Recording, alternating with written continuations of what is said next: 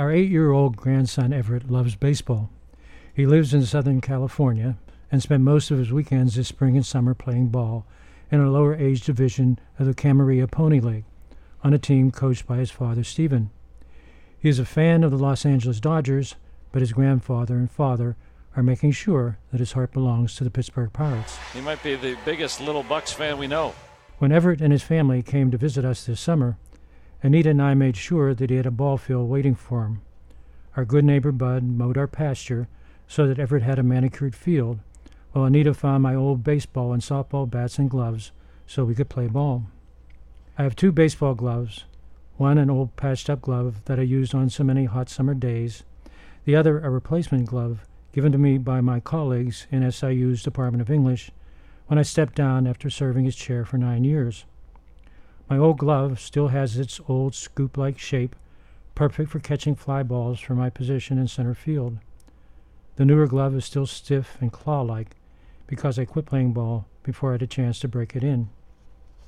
In Marcel Proust's classic novel, Swann's Way, a character has a powerful emotional reaction when he takes his first sip from a cup of tea served to him by his aunt.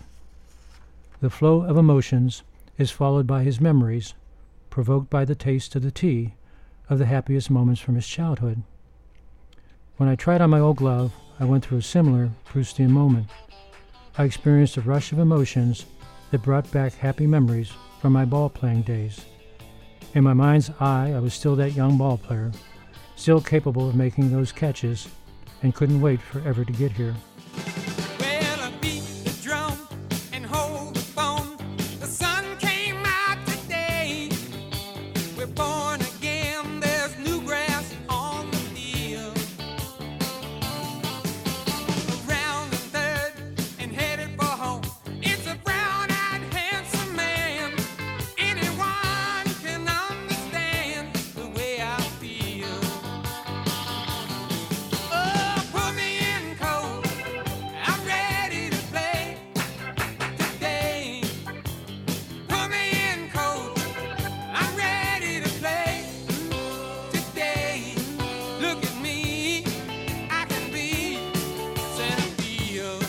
All that I had in the house were aluminum bats that dated back to the 1970s, so before playing ball, we took Everett to Dick's because he wanted to use a wooden bat.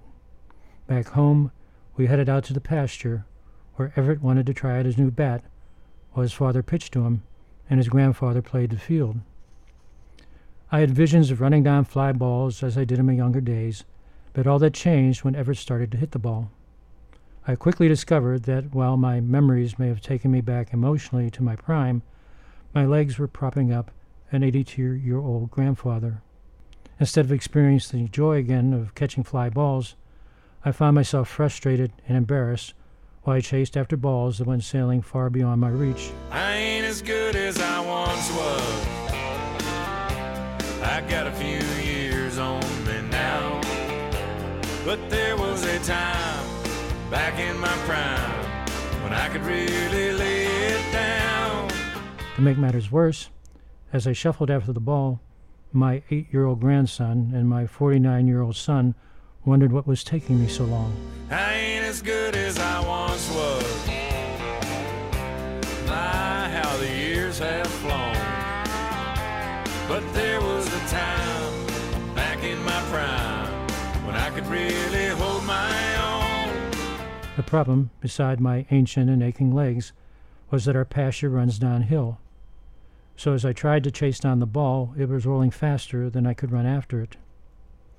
When the ball finally stopped rolling, I was able to retrieve it and throw it back to my son, only to have Everett line a pitch back down the pasture. I ain't as good as I once was. That's just the cold, hard truth. In Greek mythology, Sisyphus is punished for insulting the gods by being forced to push a rock up a hill, only to have the rock roll away just as he reaches the top. I realized that as the afternoon wore on, I had become a baseball Sisyphus. Every time I threw the ball back to Stephen, Everett hit it back down the pasture. I'd like to tell you that my son and grandson, unlike the Greek gods, became sympathetic as they watched my feeble efforts, that they offered me a chance to pitch for a while and even hit a few, but sadly, that never happened.